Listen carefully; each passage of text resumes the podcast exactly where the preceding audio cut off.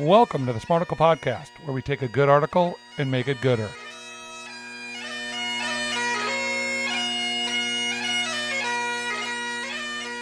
Hey, Brandon, before we get to God, I do believe we need to have a little chit chat with the mm-hmm. people and let everybody know that it would really help us out if you would share this podcast with someone you love or maybe someone you don't love.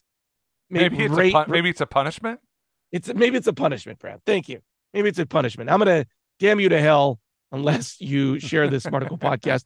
Also, it really helps if you leave a comment on any of the places you get the Smarticle podcast. Follow, like, subscribe, all that good stuff. I know we say this a lot, but it really does help. So talk to God. Write a review is a really big one too. That's a big one. Now to God, Brandon. It is Mm. Faith Friday. Ooh. Once again, reminding you don't say the bad words that start with letters A, D, and F. You could just do that for. The 13 minutes we're going to be on today. That'd be a great help. dolphin? Dolphin? Is Can't say starts with a dolphin? Brad. You know what? I, I also want to remind you to keep your animated stuff down, just to Good just point. tone it down a little bit. Faith Friday. Pat's mentioned that sometimes you get a little animated and it kind of Faith freaks her out. So let's just, Yeah. you know, we want to make Pat Olson happy on this Friday. We want to bless her, Larry. We want to bless her. Our good friends at the Center for Action and Contemplation are going through a series called Mending the Breach. This is one of the entries this week called Inheriting a Prophetic Call, which is based on Micah 6 8, Brandon's Mm. favorite Bible well, verse. one of one of my favorite. It's- James four is another one, but yeah, one of for sure. Micah 6 8, which is, What does the Lord require of you? Only to do justice and love goodness and to walk humbly with your God. You were not uh, a Bible thumper like me and going to Christian camps. This was turned into a very famous song, which I'm not going to sing, by the way, Brandon. I feel like I know that song, but I yeah, please don't sing it. Was Barry Um, Brown singing it to you back in the day? I feel like some. I feel like at Golden Gate Community Church they definitely sang that song, as, as I recall. Let me just read a smidge. Can I read a smidge and then you can go in here? The book of Micah instructs that the only way to honor and worship God is to welcome the immigrant neighbor, the homeless, and the bruised and battered. Micah says we must overcome bias and inequality and advocate for all God's children to have what they need to thrive, not merely and barely to survive. God does not ask for luxurious gifts, nor the sacrifice of lives and livelihoods. God instead wants all people to proper, excuse me, God instead wants all people to prosper for not for no one to not have too much while others have too little. God demands justice, not charity or sacrifice. God longs for the rightings of wrongs and the repairing of breaches. Brandon, now to your favorite Bible verse, Micah 6 8. Well, I do want you to acknowledge that I did not make fun of you butchering that um, little snippet well, because I it's you. God Talk Friday, and I want to show that God's Mhm. love is everywhere.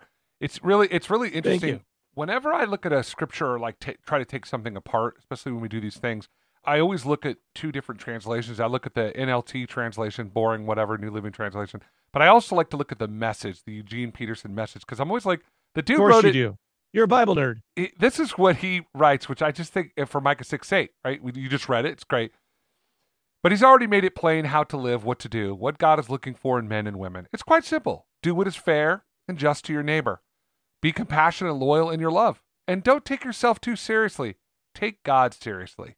There's something about putting it Mm. into terms that I'm like, oh, okay. Yeah. We talk about that all the time on the show. Quit taking yourself so seriously. Oh. If, you know, Wow. let's just say you're not a Christian. You don't believe in God. You don't do what everything. There is absolutely nothing about this scripture that is not beneficial to all mankind. Stop thinking about yourself. Think about others. Be humble. Basically, don't be a D word. Be a compassionate person. And it's funny because I mentioned this on the Tuesday show about as I was researching this episode doing some stuff on it. There's people out there, wackadoodle Christian evangelicals, that are mad that they think that progressives and liberals have taken this passage and they've made it weak and soft because that's not that God of the Old Testament was strong. And he's saying that's that Micah, who was a prophet at the same time as Isaiah, that Micah wasn't saying to do justice and be kind. Micah was saying that you need to listen to God. You need to trust God and do what God tells you to do.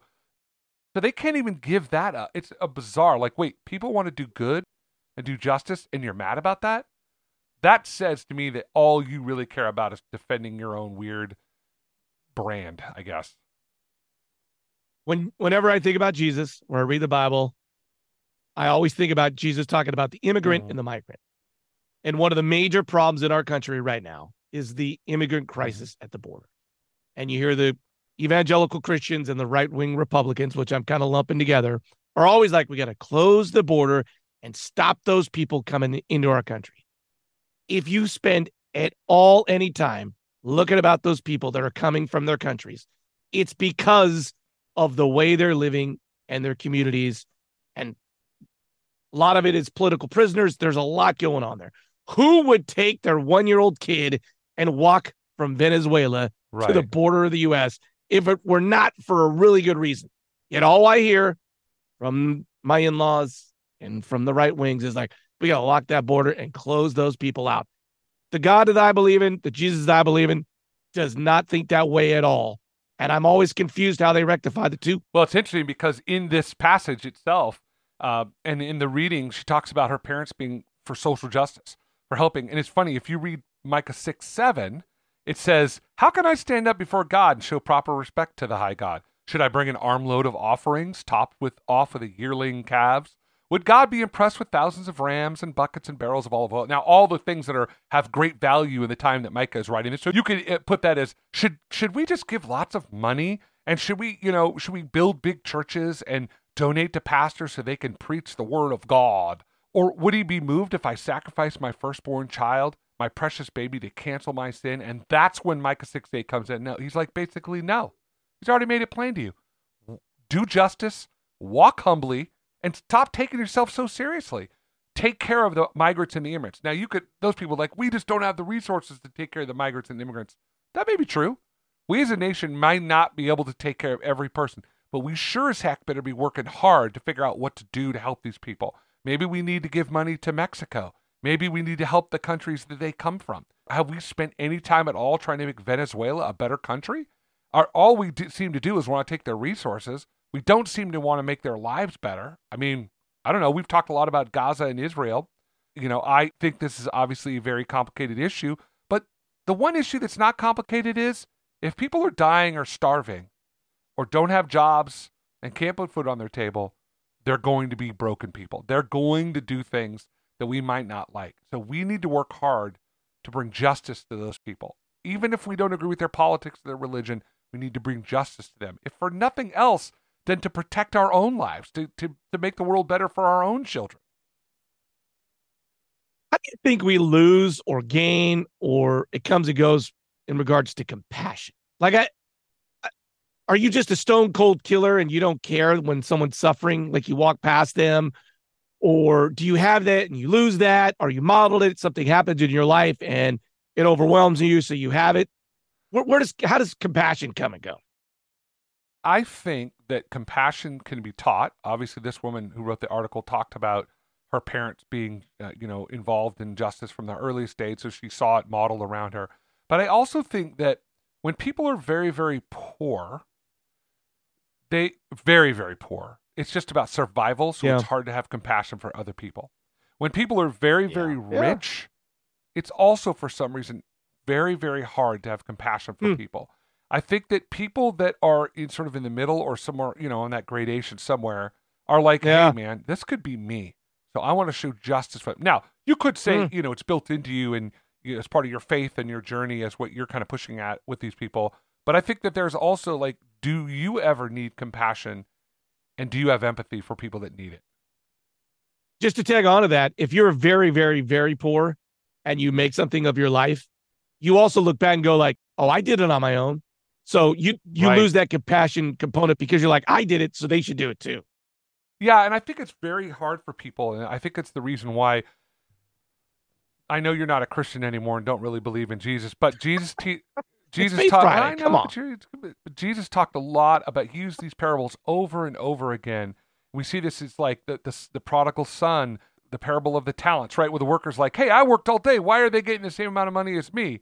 And the master of the house, i.e., God, was saying, "Look, it's my money. I'll give it to whomever I want to give it to. Why are you complaining? I'm paying you. Show some compassion." The prodigal son, the older brother's like, this guy went out whoring and did all this stuff and, and gave away all his money, and you're going to take him back in? that's your point. Like, and I think it's not an accident why Jesus said this. I heard a really interesting guy talk about people parsing the words of Jesus. I mean, Jesus said a lot of things. He said, Hey, give away all your money. He said, just worry about tomorrow. You don't need to worry about the future. He said, take care of the, the immigrants and the migrants. He said all sorts of things in the Beatitude. He said that the last will be first. I mean, he said all, and we parse those things out all the time to fit our own narrative, especially in a wealthy country like the United States.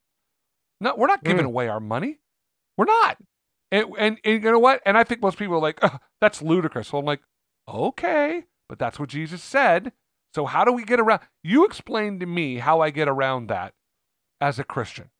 And maybe that's just part of the deal. You know, they would say, well, he didn't really mean to give it all away. He's like, well, then why did he say it? Why do you take these other things that Jesus said and that other writers in the Bible said so literally? Oh, it's the inerrant word of God. It's the Bible, and you need to know your Bible, but you don't take that one. Yeah. That's not inerrant, though. When we said it, then why don't you do it?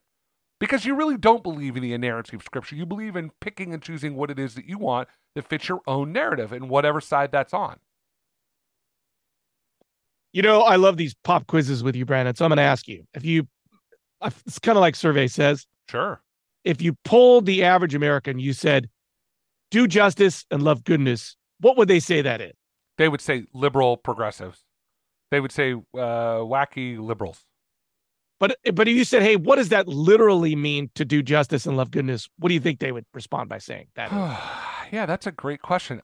I guess it would depend on your own point of view because let's just pretend it's a normal family in the suburbs. Yeah, yeah, that's what I'm saying. Even a normal, fa- they're gonna have different point of view. I think they might say, "Hey, you know what? Be nice to people and don't cut people off at the at the stop signs." I think that's what they might see that mm-hmm. as. Or, "Hey, you know what? Make sure you don't pour oil into the river. Uh, don't pollute." You know, like little simple things. I think the average person would look at it that way to do like your your guy at Homeboy Ministries to live amongst the poor and serve them. Oh man, that takes a whole nother level of compassion to understand, to do justice, to walk humbly. Now, again, I watched this crazy wackadoodle evangelical woman get on there and say that Micah 6 8 one of the most misunderstood scriptures in the Bible. He didn't really mean that. I'm like, oh, okay. So Micah didn't mean that. That's fine. but what did Jesus mean when he said the exact same thing? What was he saying? Was he did we misunderstand him in the Sermon on the Mount? But they, that's the problem. It's always people that are defending a position of power within the faith that say that kind of stuff. That that's not what it really meant because it seems pretty straightforward. Walk humbly, do justice. End of discussion. You could choose to not do it, but that's what it says. To honor and worship God is to welcome the immigrant neighbor and the homeless. I, I think that's yeah. pretty simple. And and I think that that's the that's the rub, right? Is they don't really want to do it. So they find other ways around it. I'm not saying it's easy. I don't do it perfectly. In fact, a lot of times I don't do it at all. I am in no way going to stand up and cast the first stone at people out there that aren't doing these things. And there are people out there that are perfectly called to do this. I one time heard a pastor say, somebody asked, like, hey, should I feel bad if I don't give a homeless person some, some food or money? And they said, look, if you look at that person and you feel convicted that you should be doing something, then go do it. But if you look at them and say, this is not my call, this is not where I'm supposed to be, then don't worry about it. I think most people would probably feel a little bit convicted, right? Give them a sandwich, give them something to eat. You can afford it, you have it. You know, we you've talked about it, you do it, we do it. Lots of families do it where they keep a little bit of food in their car because anybody that's lived in San Francisco knows you don't give money. You give food because they're hungry too. And they may want money because they want to feed addiction, but they're probably not going to spend that money on food, but they will eat the food. You know what I think someone listening today could have potentially gotten out of the episode, Brandon, is you gave everybody the Micah 6 8 workaround. Like you gave everybody the way to get around I, Micah 6 8. I did. Indirectly. What did I do? Yeah. Well, you know, you just gave the kind of the biblical reason of how you could justify going around the edge. Yeah. Well, no, I didn't. I did not do that. I'm not saying you can justify it. I'm saying that's what people do. And there is no justification yeah. around it. It's very clear what it says. I agree. But you just if you listen, you're like, oh great. Brandon just told me how I can not have a justifiable workaround, but an actual workaround. Listen, Pat Olson, you need to go out and take care of the poor and the immigrant. Period. End of discussion. Full stop. Brandon, that is a lovely message. Thank you for sharing with us your thoughts on your favorite verse, Micah 6 8.